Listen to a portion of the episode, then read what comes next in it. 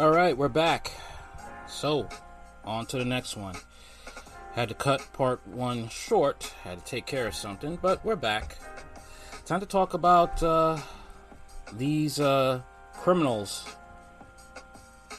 You know, I guess they call them super gremlins now, that they're hitting up famous people's homes now. Let's see what happened here.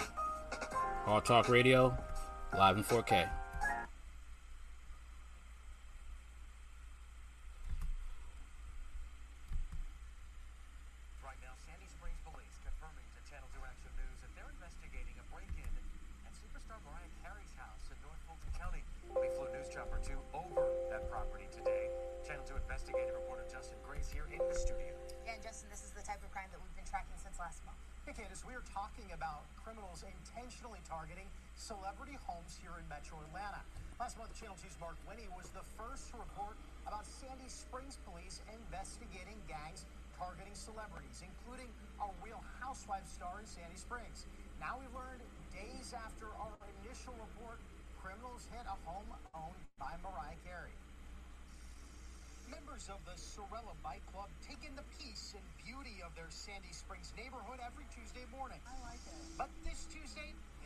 Stop in front of superstar Mariah Carey's Sandy Springs mansion. We love our neighborhood, and it does attract celebrities, and I think they feel safe here like we do.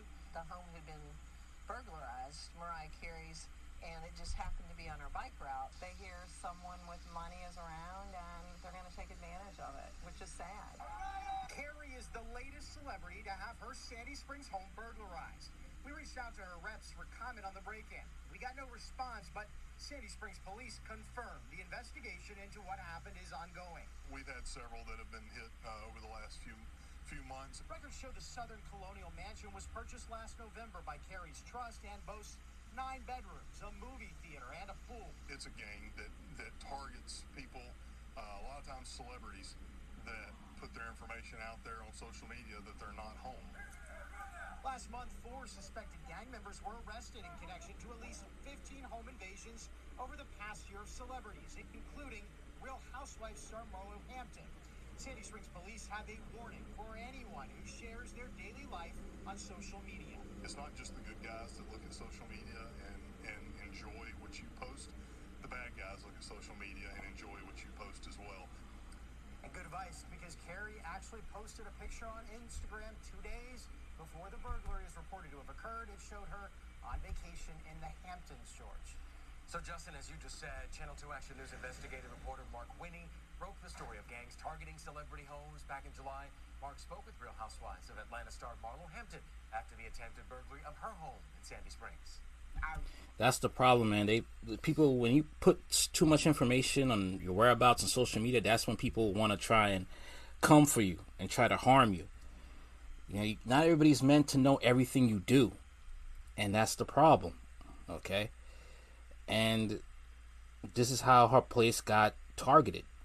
She should have had security there, you know, armed security. So when they come over to try to rob her place, they're gonna they're in for a surprise.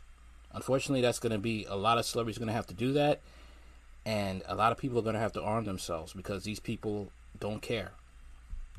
really panic because there's four guys with a gun, there's bags, there's masks, they're covered up. And it was just like, this is this real? Well, Channel 2 obtained this body cam video showing police taking down four alleged gang members in July. Officers told us the gang is connected to at least 15 burglaries targeting celebrities, including a townhouse tied to the rapper Future. And this July 4th home invasion where a man was shot but survived. Sandy Springs police are asking the public to find this man, Jeremy Caldwell, an alleged ringleader of the Friday- Okay, so um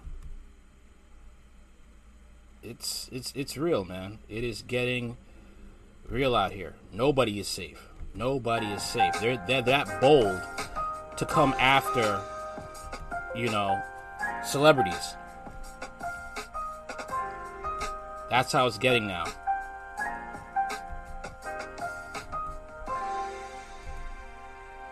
All right. let's read a little bit more on what's going on.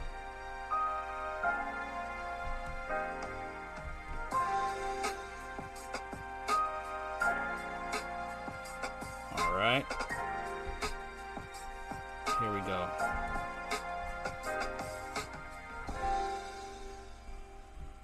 All right. Mansion's $5.6 million Atlanta home. Jeez. Georgia police have arrested three men in connection to a four century burglary at Mariah Carey's multi million dollar Atlanta home earlier this summer that took place while she was on vacation in the likes of Italy and the Hamptons. Radar Online reports that three men, since identified as Jeremy Caldwell, Terrion Anderson, and Jalene Huff, were arrested in Miami, Florida on Monday. They all are black. The arrests come nearly two months after the three reportedly broke into the singer's home in Sandy Springs,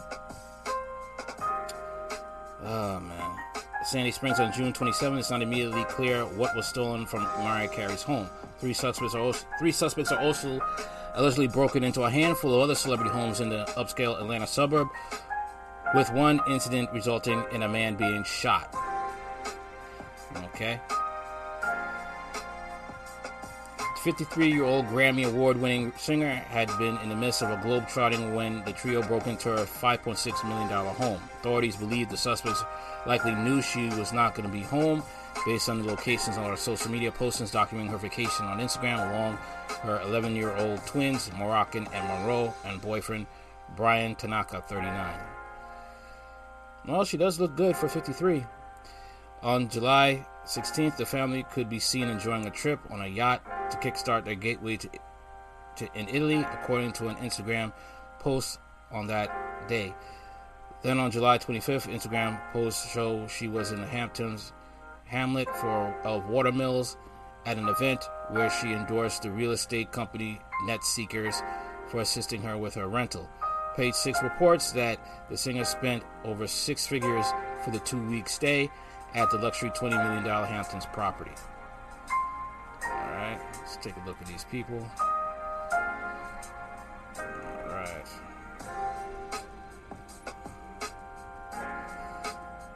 Alright.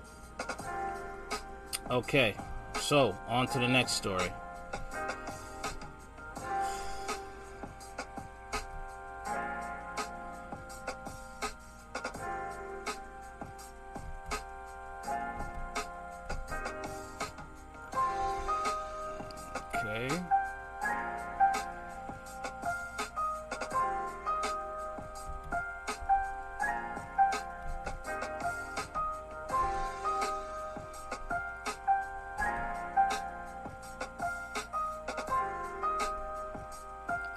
This is a you know ISU. Three students were killed in a car crash. Let's see what happened here.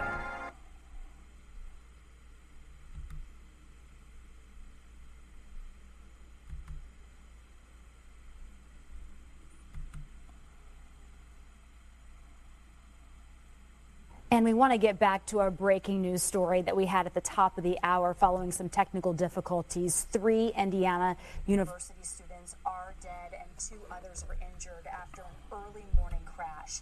Indiana State Police tell us that this that several students in that car are football players. Our Logan Gay has been on campus all day today learning more about what happened and talking with students. This tragedy has hit the ISU community hard. Classes just started, and students here tell me this is not how they thought they would begin the semester. 8432. 8422, can you start towards State Road 46 Crash early Sunday morning in the town of Riley, located just 15 minutes away from the ISU campus in Terre Haute, left three ISU students dead and two more ISU students seriously injured. Indiana State University tells 13 News that several of them are football players. Investigators say the car left the road and struck a tree before catching on fire. Leftover debris from the deadly crash still litters the area. Down the road on the ISU campus, student athletes gathered for a prayer vigil to not only show support for the victims of the crash, but also for their teammates who must carry the weight of their absence. News of the tragedy put a heavy cloud over the entire campus. I don't really know what's happening. I don't know what's going on, but that's just terrifying. ISU students Kayleen Dean and Victoria Valentine say right now the ISU community is trying to do their best to support one another. I just think that it's something that never, nobody would have expected to happen. No, not even by facing the class. It's so upsetting for all of us. You know, those were five students that had promising futures, and now they're their life has been altered or ended. The ISU football coach, Mike Bath, called the situation heartbreaking in the social media post and asked for prayers for the community. Dean and Valentine say whether students knew the victims or not, the ISU community is a family, and that's what they have to hold on to as they try and work through their grief. Mostly, I feel like we're going just to get closer. I feel like that's what happens always um, in a tragedy, especially with people that are so young, is that um, the campus is just going to bond together.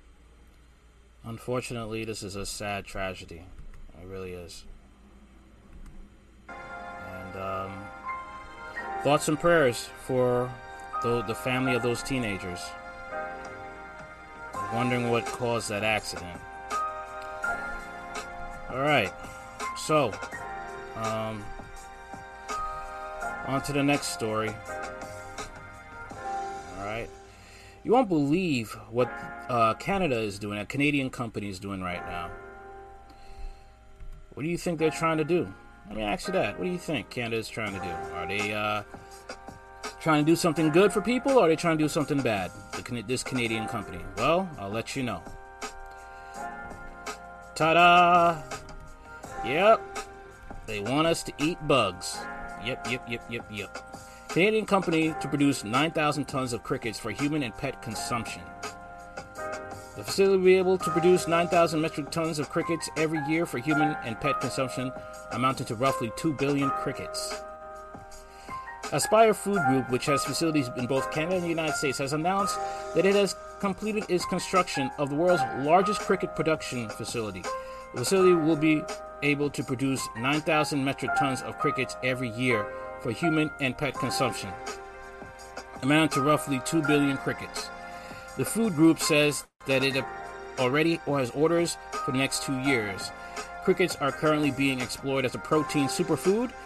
They combine, excuse me, fiber and are already found in grocery stores and restaurants and have a small environment footprint than traditional protein sources, reports Canadian Manufacturing. Cricket consumption is also part of the popular online conspiracy theory meme I will not eat the bugs. The theory states that crickets and other insects are being prepared for the public to consume due to food shortages, which may or may not be planned.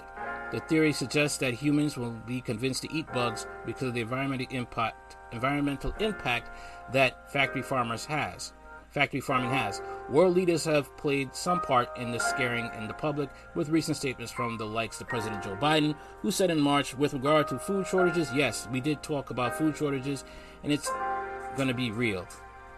Canadian Prime Minister Justin Trudeau made similar statements in April. Recent articles arguing for the consumption of crickets include Toronto Star's article from three weeks ago, Tech Update Combating Food Insecurity with AI and Crickets, and Canada's top AI, AI ventures which discusses Aspire Food Group, a Daily Mail article titled Scientists Plan to Feed Primary School Children Crickets and Mealworms to Make the UK Greener, and a December Bloomberg article Crickets, Mealworms, and Grasshoppers are human foods, EU says, which states that insects are seen as the ultimate protein of uh, the ultimate source of protein to animal meat. The article states that European member states approve house crickets yellow mealworms, and grasshoppers as novel foods, which produce provides regulation for them to be brought to market. The European Commission has said that there are nine approval applications for insects of other kinds. Ah, yeah, just gross, man, just gross. Um, what people are not telling you is there's a certain chemical in these bugs called chitin, which will cause a lot of health problems. I really think this is about depopulation. I really do. When it comes to this, All right. So, looks like McDonald's is in the news again. Wondering why? Let's check it out. Let's check it out.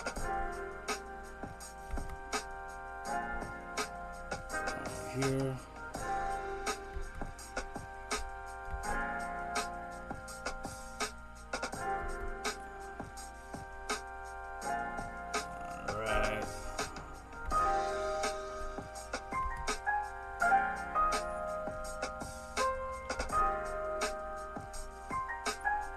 Second. Here we go.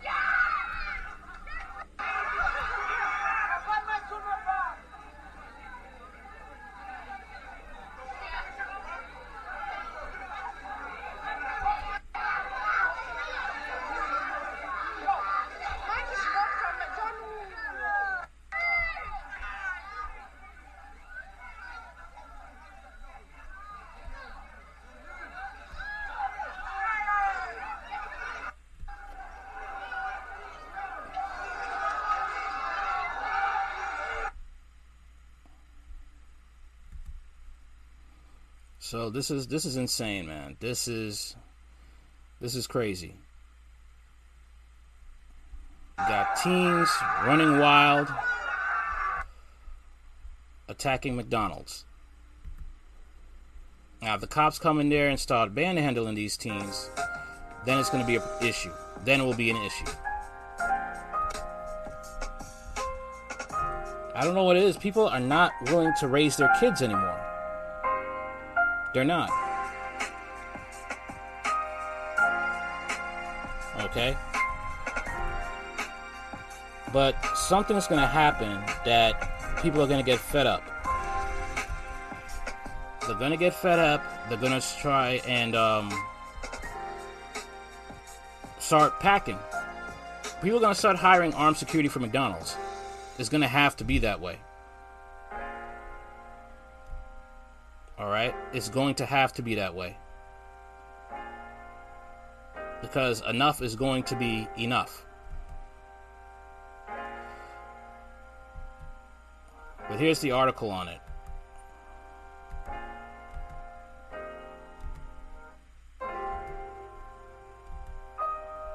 Okay. McDonald's food stolen as gang of 50 youths pile into Nottingham Center restaurant. Teenagers jumped over the counter and stole food and drink from a McDonald's restaurant in the city center after a gang around 50 youths piled inside. The group of teenagers went to the Columbus Street eatery at around 9 p.m. on Sunday, August 21st. Police said around seven people jumped over the counter, started stealing food that was being prepared in the kitchen. They also helped themselves to soft drinks. Police said members of the group filmed what happened with a video. Okay. They filmed what ha- what happened with a video, which appeared to be shown to show the incident having surfaced on social media. Around 20 of the the group were said to have stayed in the restaurant and were threatening and abusive towards staff. A spokesperson of Nottinghamshire Police. Oh boy, sorry about that. What? Okay, here we are. All right. A spokesperson for Nottinghamshire Police said the incident was completely unacceptable. We are treating this incident very seriously. They said this is a commercial burglary as a group forced their way behind the counter as a of a business and stole food and soft drinks. All right. One of these days, people are going to start fighting back. And another thing is the fact that, you know, people who work in these type of industries, they're going to stop coming to work. Why are you going to come to work to be disrespected? Officers also said the same group were reportedly congregating outside the Milton Street McDonald's at around 10 p.m. Okay, but nothing was taken. The group were believed to be between the ages of 14 to 16 years old and dressed in tracksuits, bottoms, and hats.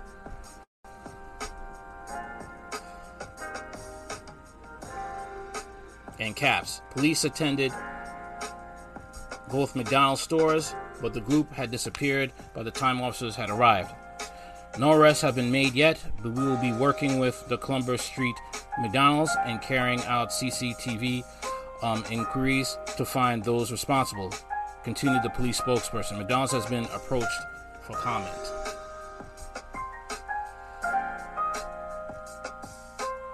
So this is happening in Europe. I thought this was New York City for a second. I looked up Nottingham McDonald's. Now, this is in Europe. Yeah, man. I'm telling you right now, these people are going to start fighting back. And then they'll probably cry, uh, Black Lives Matter. No, no, no, no, no. No, no, no, no, no. No. Okay, so let's talk about Mr. Eric Adams. What's he thinks about, you know, what do people think about him having luxury hotels given to migrants? Let's see about this. People are not going to want to tolerate this. That's the thing. They're not want to do this. How many times? How long? How many hotels and places of, you know, for tourists are you going to try and give to make into shelters? Let's just get into it. You're trying to provide for all these different people, but you can't. You can't. You understand? What you can do is train them and teach them uh, for work, teach them how to work or something. But don't let somebody get a free ride on the tax bill.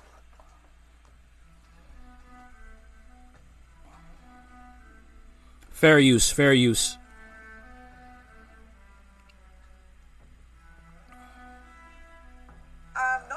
Actually agree with that because obviously it ends up on taxpayers to have to, you know, foot the bill. Um, and I just feel like there's enough people here who are, you know, from. There's a lot of people here who can't get jobs, and you're giving these jobs to people who come from another country. It's not fair. You're supposed to be taking care of America first. Okay? And this is the problem here. Um, America is not being taken care of first. And this is why so many people are leaving New York City. They're going into New York State. Okay. And quite frankly, Joe Biden has no business bringing migrants over here. You have no business bringing migrants over here. We're in a recession. We are in some harsh times right now. And right now is to be worrying about tightening our belts and trying to survive this recession that's coming or that's already here. Hell, you even had immigrants coming over here who tried to vote in New York City's election. Thank God that got stopped. from the country that need support themselves. I think if they're available, it's fine, you know? I mean, why let them go vacant when someone needs a room? I mean, you got homeless people that, that should be taken care of before, I think, you know, the immigrants that are coming in here. What do you Exactly. You have homeless people here, American citizens born here. Take care of your homeless here. A lot of them got mental illness problems. You're not willing to um, check them when they do wrong. A lot of them are in shelters, not learning anything, just being on drugs. Okay. There are many horror stories about these homeless people. How they're killing staff. Some of them. This is outrageous. Hey, this is why New York is going to look like. Uh, I don't know if anybody saw that Patrick Swayze, this is Kurt Russell, yeah, Kurt Russell movie, Escape from New York. That's exactly how it's going to look like. New York is going to look like the 1980s. It's going to look like a crime-infested video game.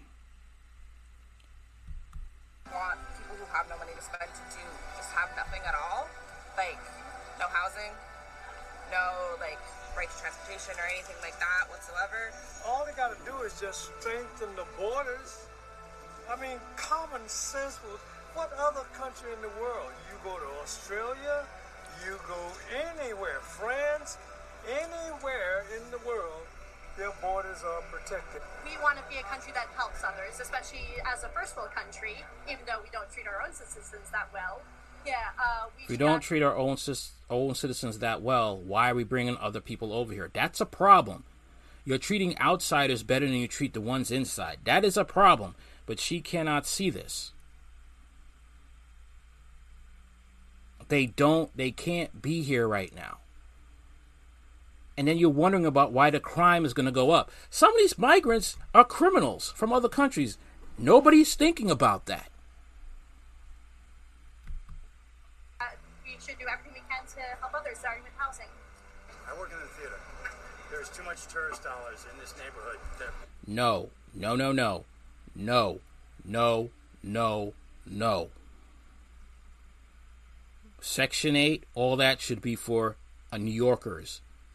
People are already here, not illegal people, not illegal aliens. No, no, no. Everybody's thinking they should do this and that because it's not affecting them yet. When they have to compete for a job and an illegal alien gets that before you do.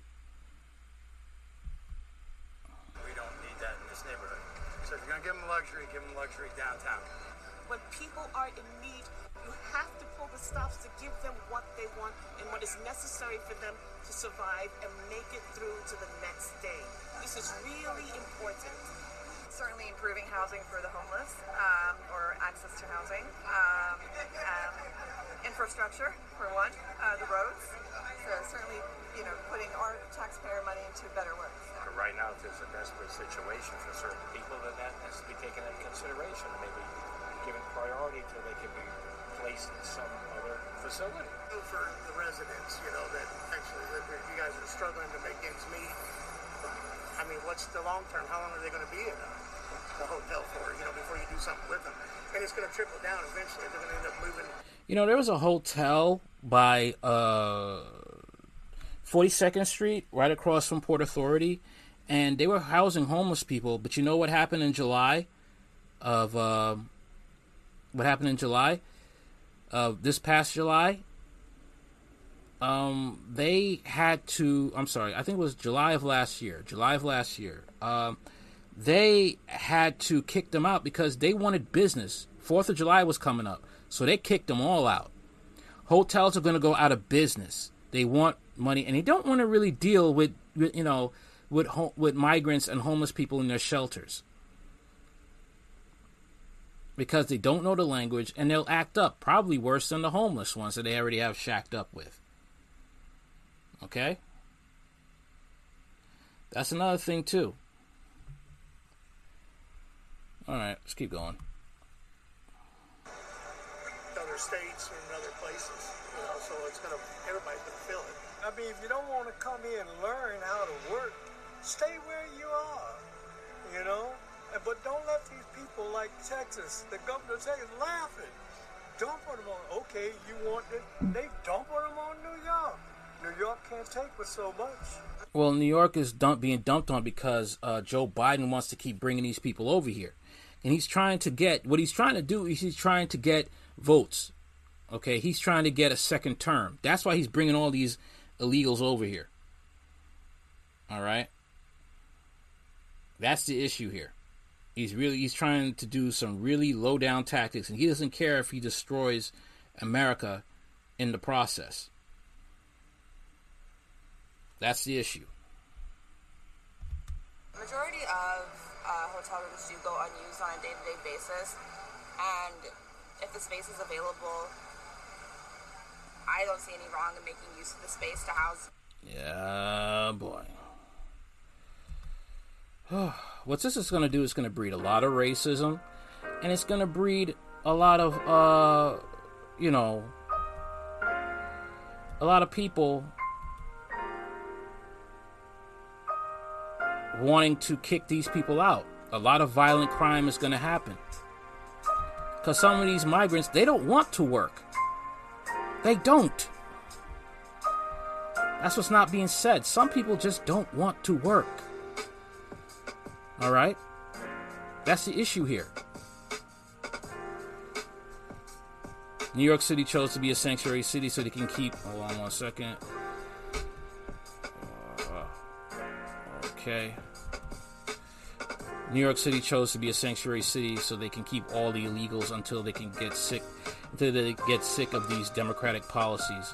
Yeah, that's what's going to happen. It's all for the votes, because you know Joe Biden knows he's uh, he's done some despicable crap, and people are tired of him. So he's trying any way he can to get those votes. All right. He's really trying desperately. Okay, so now we're gonna talk, check out uh, R. Kelly. You know, um, R. Kelly getting on the stand now. So R. Kelly's a, accuser, actually. I'm sorry, his accuser is getting on the stand.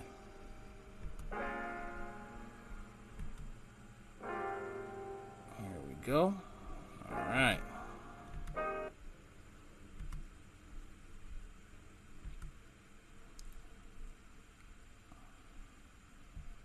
The topic of testimony in courtroom 2525 was a 20-year-old videotape federal prosecutors considered child pornography. The woman at the center of that footage taking the stand today with a new story from decades ago. The woman who denied inappropriate sexual activity with R. Kelly for years, taking the stand today to testify against the R&B star.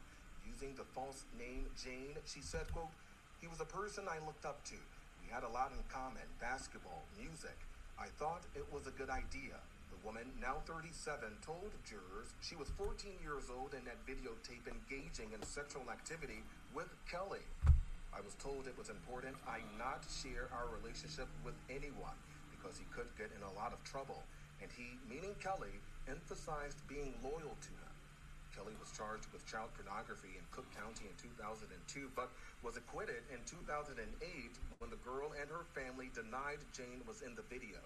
Jane testified today that Kelly and his employees plotted to send her and her parents out of the country and then forced Jane to live with him, enduring beatings if she tried to leave. She testified it was only recently that she was willing to change her account, saying, I became exhausted with living with these lies. See, it's sad that you have black people still defending R. Kelly. Not all black people, but you have ones from the hood. You know, some are not in the hood, but they still want to defend R. Kelly. And it, it's sick, and it just shows you what really matters. It doesn't matter if you're a pedophile, it doesn't matter if you're a child molester, as long as you have talent. That's what matters.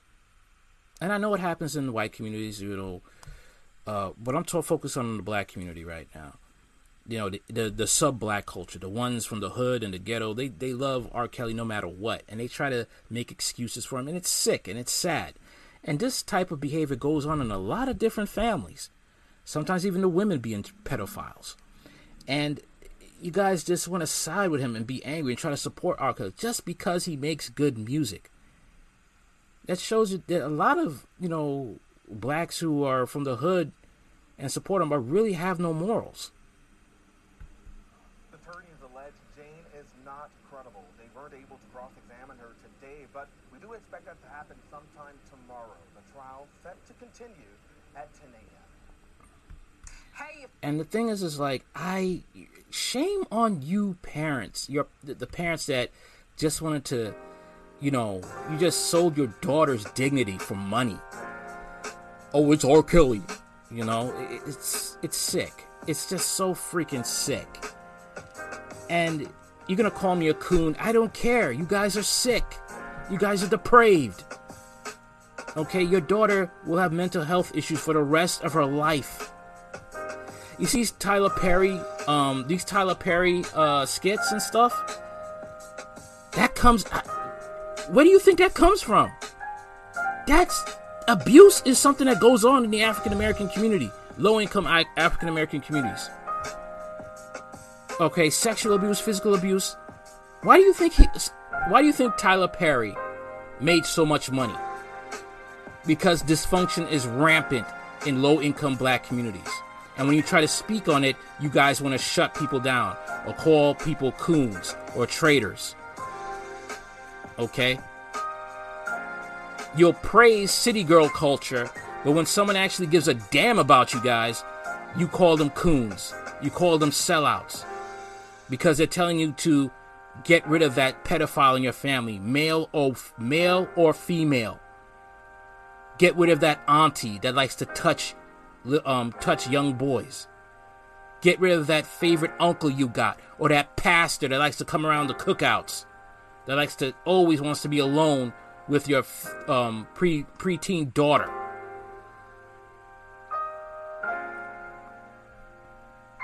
Sad. No wonder the black community is not going to get anywhere.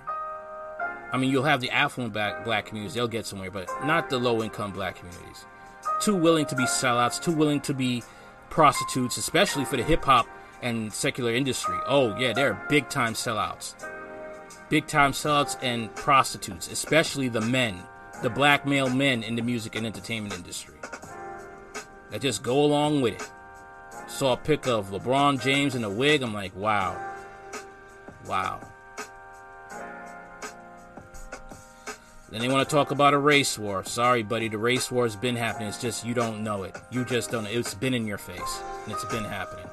Okay, on to the next story. Tell me how you would feel about somebody coming into your country and then saying whites only. And they think they have a right to do that, and they want to keep to their culture. But my thing is, why don't you do that in your own country? Follow me?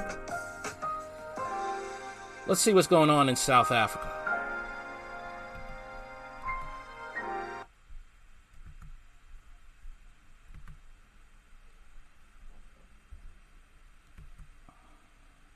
South Africa. It's been three decades since South Africa abolished apartheid, a system of racially segregating black people from white people. The country got rid of it in the 1990s, but the spirit of apartheid is still alive in some places. One of them is Orania, a remote town in the country's north, often called the last outpost of apartheid. Why? Because Orania is a whites only town. Black people cannot live or work here. Every job is reserved for the whites, every task performed by white people. And yet the residents of this town insist they're not racist. Here's a report. Welcome to Orania, a remote farming town in South Africa's northern Cape. It prints its own money, runs its own banks, has its own holidays, and manages its own affairs. Sounds like the perfect township to relocate, right? Well, hold your horses. To enter Orania, you have to qualify on certain parameters. The foremost is the color of your skin. It has to be white, because Orania is a whites only town. The uniqueness is too obvious to ignore. Wherever you go in this township, will only find Afrikaners. White people with Dutch ancestry. They do all the work from playing the piano at the church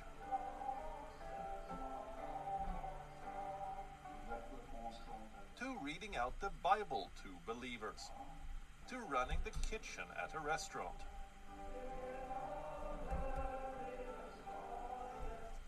To even gardening at orchards.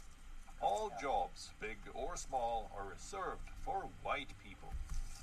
But the residents of this town insist that they're not racist. Yes, they are racist. They're just lying, but you're going to have some people who think otherwise. Come on now. You got to be dumb not to think they're not racist. And you think they're going to stay this way? They're going to stay in a nice small town? They're going to have dreams of expansion.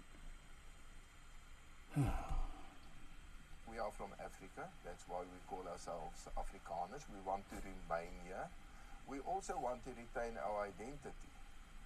Now, to retain one's identity is not a, a, racist impulse. We wanted to retain our identity against the English or the British uh, imperialism also. They're even whiter than we are, much whiter. Orania is often dubbed as the last outpost of apartheid. A system of institutionalized racial segregation. South Africa abolished apartheid in the 1990s, but the legacy lives on in Orania. In fact, the township was founded by the son-in-law of Hendrik Verwoerd, South Africa's former prime minister, who's considered to be the architect of apartheid.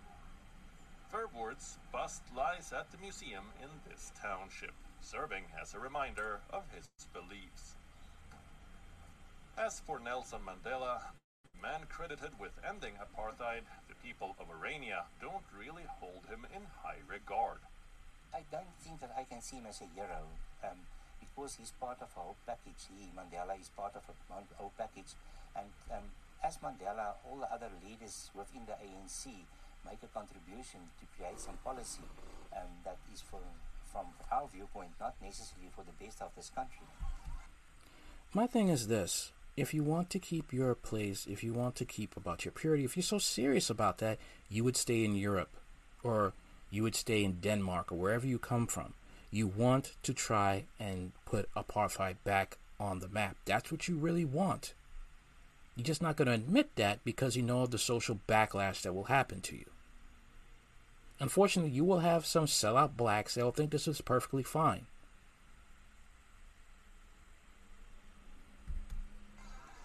Mandela is not a hero, they say. And they're not racist, they insist. So what is this town all about? An attempt to protect their culture.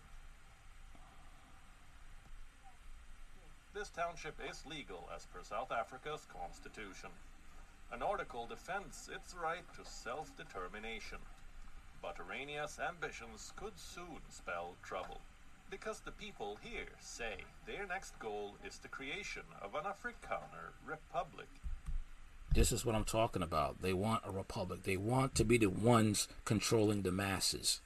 This is what they want. They want apartheid back. They can't. this is what they want.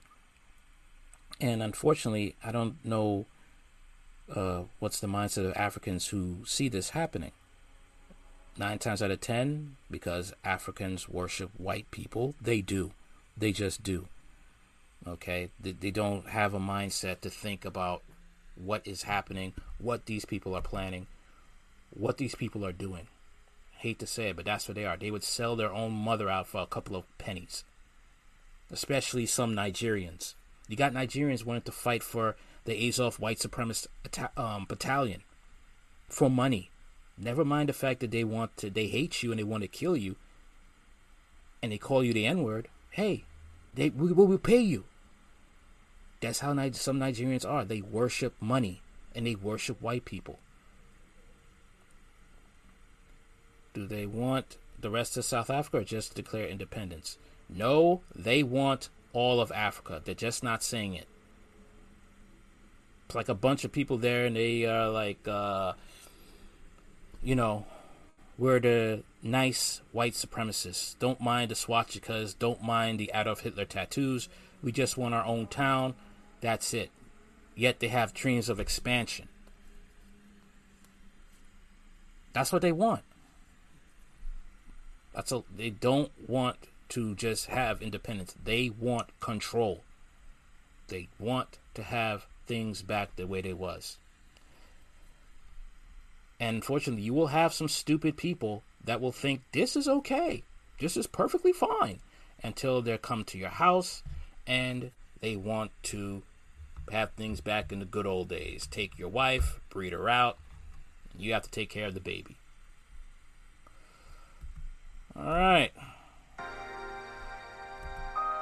Let's go into the next story. All right. Seems like, you know, the UN peacekeepers are taking some plays out of some of the Passport Bros playbook. This is what they're doing. All right. A lot of people are, uh, you know, upset. Well, I don't say how could they be upset if they don't know. But I'll put it to you this way, man. Um, you got a whole bunch of men going around and making women single moms. And it looks like the D- the UN. Let's check them out. Let's see what they're doing about it.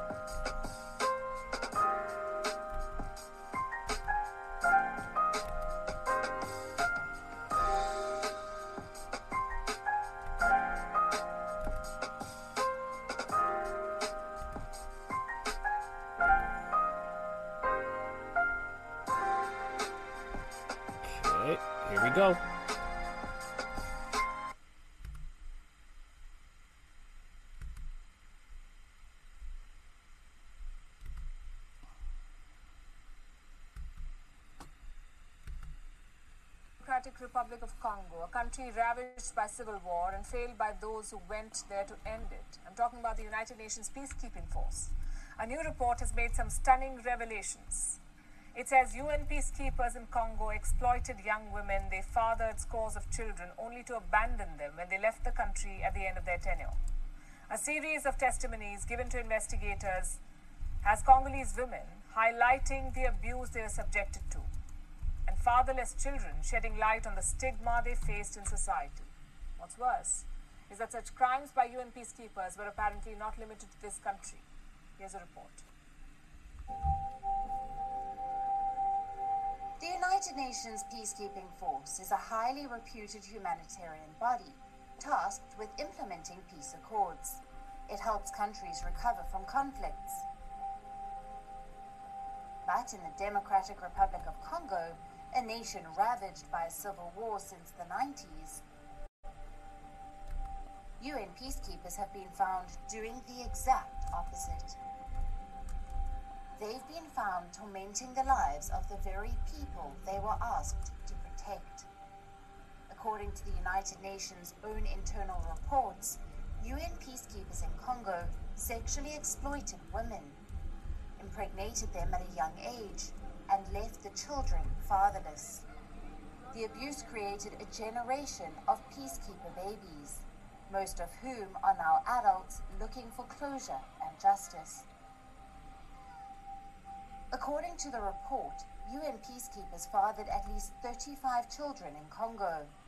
The youngest girl they impregnated was just 10 years old. Wow, those are human rights violations, but I doubt the UN is going to pay any consequences because they've been known to do this for. It's not the first time they've done this. It is not. One in every two mothers were below 18 when they conceived, and the peacekeepers implicated belonged to 12 different countries. The revelations are sensational. The testimonies are tragic. In interviews given to investigators, a girl claimed to have been raped while begging for humanitarian aid. Another was gang raped by UN personnel when she was just 13 years old. And yet another girl faced stigma for bearing a white fatherless child. The accusations don't end there. Many of the peacekeepers have also been associated with sex trafficking, child prostitution, catcalling on streets, distribution of porn films, establishing brothels near military bases, and infecting women with diseases such as HIV. What's worse, these crimes are not limited to Congo. Similar reports of abuse by UN peacekeepers have emerged from Timor Leste, Haiti, the Central African Republic, and Cambodia. The peacekeeper children in these countries do not know their fathers' names or whereabouts. A majority were told their fathers had died. Only a few knew that they were abandoned. A handful also gave accounts of maltreatment by their mothers, neglect which made them question their right to exist. Last we checked, none of these children or their mothers have received compensation from the UN. There's no publicly available information on child support and no data on whether the peacekeepers were brought to task. Bureau Report, WION, World is One. So, a lot of this has been going on, and there's no no one's really going to stop it. Unfortunately, it's just one of those unfortunate tragedies of life, and uh, you can't expect much All right, especially from Joe Biden. He's not going to do anything. Okay? They're backed by, you know, globalists, and they'll do whatever they want. It's a sad state of affairs.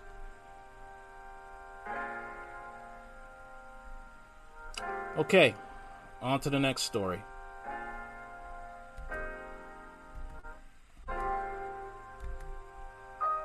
And it's been going on with Republican and Democrat in office, and nobody has done anything. So it is sad. It is terrible, and it is sad. Uh, more police brutality, unfortunately, has come up. Another unarmed man has been caught on tape being brutalized by the police.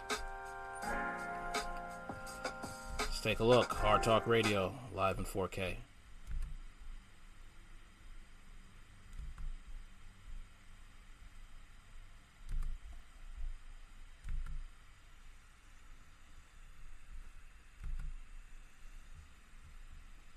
explain like a financial scam or a political rivalry.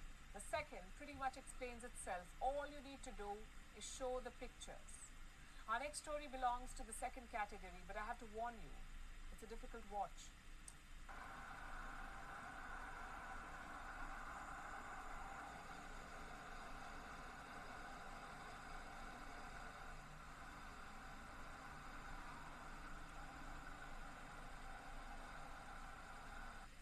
Said, explains itself. Another instance of police brutality in the United States, this time in the state of Arkansas. These police officers belong to Crawford County. The man they assaulted was a suspect. He's accused of threatening a gas station employee in another town. Now, initially, the suspect was cooperative, but when he started resisting, this happened. One police officer pinned him to the ground, another punched his head, and the third drove his knees into him. This is a textbook case of excessive force. Just think about it. One suspect versus three trained police officers. What could possibly justify this level of force? We saw the same thing happen in 2020. I'm sure you remember the case of George Floyd, his murder. In that case, the officer had his knee on Floyd's neck for eight minutes. Back then, America made a lot of promises to defund the police, to rein in trigger happy cops, but two years later, nothing seems to have changed. Even now, American police are on a killing rampage. On an average, they kill three Americans every day, three people every day, killed by the police. In 2020, 1,021 people were killed by cops. In 2021, 1,136 people were killed by policemen in the US. So, where exactly is the progress? After every incident of police brutality, American leaders delegate accountability, and this incident no different. The Crawford County Sheriff has issued a statement on what happened. This is what he said. I'm quoting We have requested that Arkansas State Police conduct the investigation, and the deputies have been suspended pending the outcome of the investigation. So, three cops off the street. What about the thousand others? The fact is, this is not the case of a few bad apples. This is a systemic problem in American law enforcement. Police officers have way too much power. They're protected by powerful unions, by powerful politicians, and when they make a mistake, they face no consequences. This policing culture is decades old. It has become the norm in the United States. Instead of reforming the system, politicians have thrown money at the problem. Today, the U.S. policing budget is $123 billion. This includes wages, prison maintenance, weapons, vehicles, ammunition, everything, 123 billion. Compare that to military budgets around the world. India's military budget is around 76 billion. Britain is 68 billion, France 56 billion. Now remember, these are nuclear powers with real enemies, but their budget is just 50% of what the US spends on police. How about that? $76 billion to handle rogue nuclear neighbors, 123 billion to handle unarmed shoplifters. How exactly does this make sense? Perhaps it's not supposed to make sense. Law enforcement is a powerful lobby in the United States. Many activists have tried to challenge them to defund the police. But Joe Biden has resisted those calls. The US president is putting votes over lives. Imagine if any other country had done this. Killed three citizens every day for decades, pinned down and assaulted unarmed suspects, and refused to take responsibility for it. How do you think? He- It, this is excessive, man. This is extremely excessive. Okay, he threatened a gas, a, a gas station owner. Okay, three of you can't bring him down, put tie, um, have him handcuffed, and just put him in the back of the van and just drive him to the police station. You have to do this. This man dies. It's on your head. But yes, there has to be some reform. No defund the police because we need police right now. People are out of work and people are committing crimes almost every day. The US would have reacted. First, a wave of sanctions, and then good helping of moral outrage and lecture. But because this is America, they get away with it. No accountability, no reform, just a brief pause until the next incident occurs. Europe will not criticize it. The United Nations will not talk about it. They will remain the silent victims of an untold human rights crisis.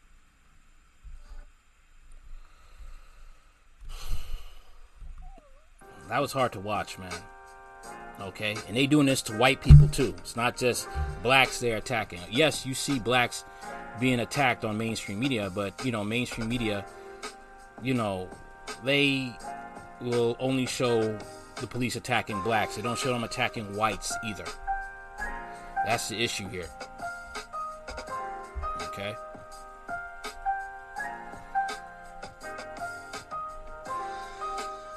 And this got to stop, man. Because people already are having a deep resentment towards police, especially with the uh, Jordan Wadi situation where he threw away the gun and they decide to still shoot him and they shot and they shot him while he was in front of a crowd of people and then made lies about how the, the club was cleared out before the shooting. That was a lie. That Wadi was in front of a brick wall. That was a lie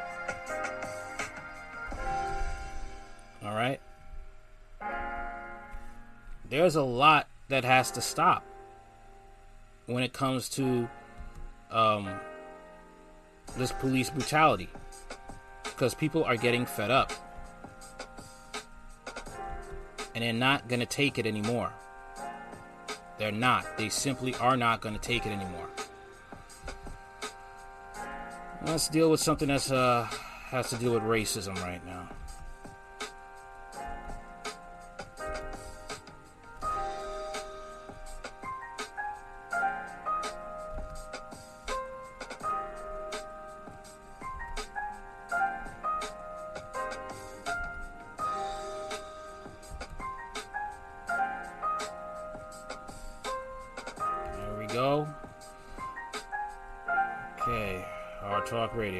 4K.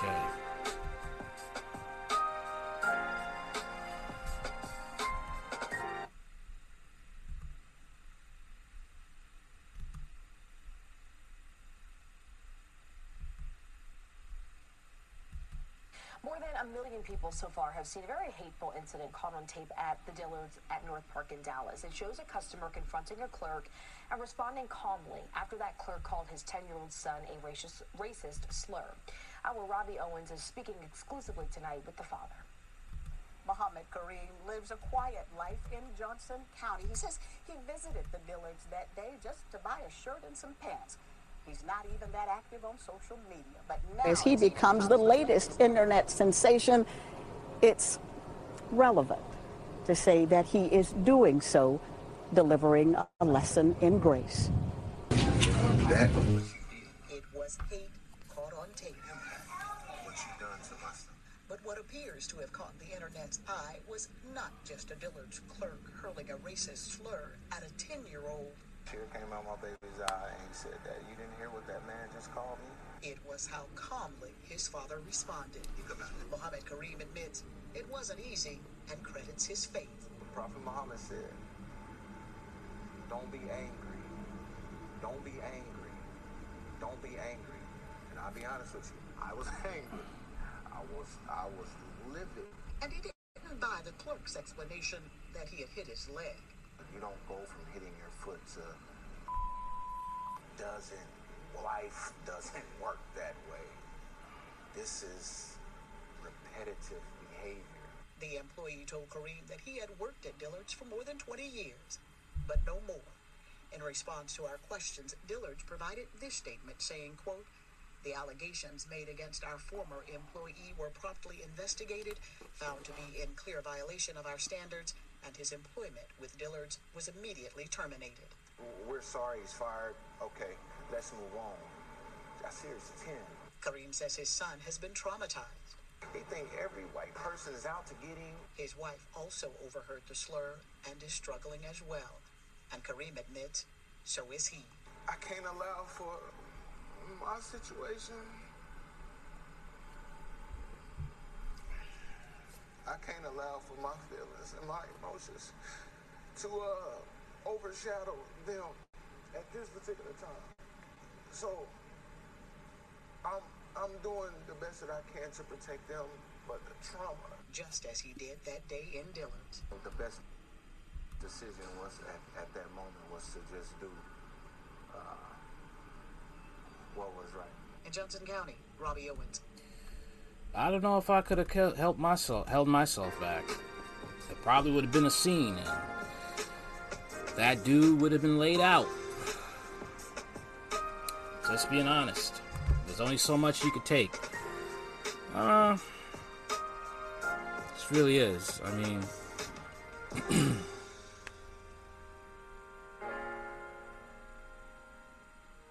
just a lot, man. Just a lot. Just gonna have to take your dollars elsewhere when it comes to those situations. Prophet Muhammad, I don't know, man. It's, it's not a peaceful. I don't know. But that's all I got for now, man. I just hope, you know, this uh, black father can move on. Because this is, it's tough. It is tough being an African American and you're hearing this. Alright, that's all I got for now. Like, share, comment, subscribe. Later. Anything you want to know about this channel, it's in the description box.